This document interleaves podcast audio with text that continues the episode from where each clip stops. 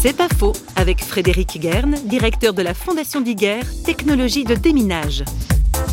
Tout a commencé quand j'étais gamin. Tout ce que je pouvais faire exploser, tout ce qui tournait autour de l'armement était quelque chose qui me passionnait. Et dans ma vie, il y a eu une étape autour de mon adolescence où j'ai eu des situations qui m'ont amené à me tourner vers Dieu. C'était quelque chose d'une immense valeur.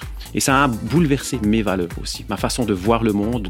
Et j'ai révisé aussi un petit peu ma façon de voir tout ce qui touchait à l'armement. J'ai jamais été quelqu'un de violent, donc moi ce qui m'intéressait c'était la technologie, la technique.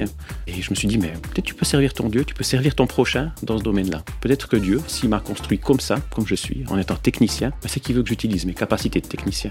Et tout est parti de là. Il a fallu trois ans pour que je découvre en fait la problématique des mines. Il y a eu tout un cheminement. J'avais des idées, j'avais des projets.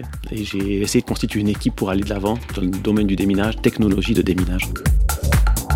C'est pas faux, vous a été proposé par parole.ch.